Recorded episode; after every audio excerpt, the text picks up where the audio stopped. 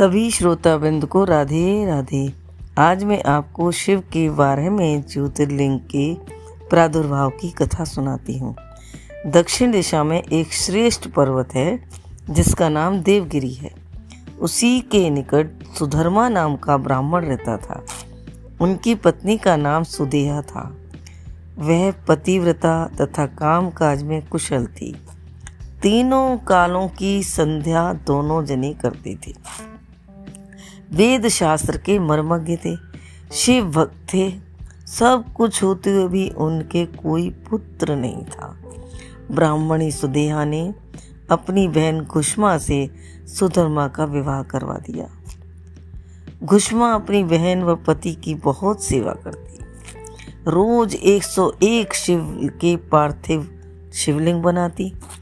सब पूजन करती और प्रतिदिन घुष्मा उन सब पार्थिव लिंग को सरोवर में प्रवाहित कर देती। शंकर जी की कृपा से घुष्मा के एक एक सुंदर गुणवान पुत्र हुआ। घुष्मा का मान बढ़ गया, पर सुदेहा को अब अपनी बहन से डाह होने लगा। समय पर पुत्र का विवाह हुआ। पुत्र वधु घर में आई। सुदेहा का डाह और बढ़ता गया। उसकी बुद्धि भ्रष्ट हो गई। उसने रात में सोते समय पुत्र के शरीर के टुकड़े टुकड़े कर दिए और उसी तालाब में फेंक आई जहाँ घुष्मा रोज पार्थिव लिंग विसर्जित करती थी। घुष्मा सुबह उठकर प्रतिदिन की पूजा का कर्म करने लग गई। ब्राह्मण धर्मा भी अपने नित्य कर्म में लग गया। सुदेया भी उठी और अपने नित्य के काम काज में लग गई। प्रातःकाल बहू ने उठकर पति की शैया को खून से लथपथ देखा तो वह घुषमा के पास जाकर कहा, उत्तम व्रत पालन करने वाली आर्य, आपके पुत्र कहाँ गए? उनकी शैया खून से लथपथ है और शरीर कुछ टुकड़े भी पड़े हैं। शरीर के कुछ टुकड़े पड़े हैं। यह कहकर वह तो रो रो कर चिल्लाने लग गई। सुदिया भी आकर रोने लग गई। खुशमा भी अपनी वधु के दुख से विचलित नहीं हुई और नित्य पार्थिव पूजन का काम करने लग गई। पति भी ऐसा ही था। जब तक नित्य नियम न हो, तब तक वह कुछ सोचते ही नहीं थे। दोपहर का पूजन समाप्त कर जब घुष्मा ने अपने पुत्र की शैया को देखा तो बोली, जिसने दिया था, उसी ने ले लिया। वे ही उसकी रक्षा करेंगे।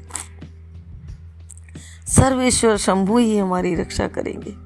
वह पूर्व पार्थिव शिवलिंगों को लेकर शिव के नाम उच्चारण करती हुई तालाब पर गई।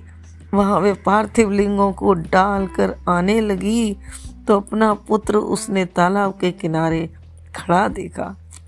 पुत्र को देखकर कुष्मा को न तो हर्ष हुआ, न दुख। उसी समय महेश्वर प्रकट हो गए और बोले सुमुखी, मैं प्रसन्न हूँ। तुम वर मांगो। तुम्हारे पुत्र को सुधिया ने मार डाला। उसको मैं त्रिशूल से मारूँगा। कुष्मा ने कहा, नाथ, वो मेरी बड़ी बहन है। उसको, उसकी आपको रक्षा करनी चाहिए। शिव ने कहा, तुम्हारा उसने अपकार किया है। घुष्मा बोली, आपके दर्शन मात्र से तक नहीं ठहर पाता, उस समय आपका दर्शन करके उसके सब पाप भस्म हो जाएँ। तो ठीक है, उसने पूरा किया, पर मैं क्यों करूँ?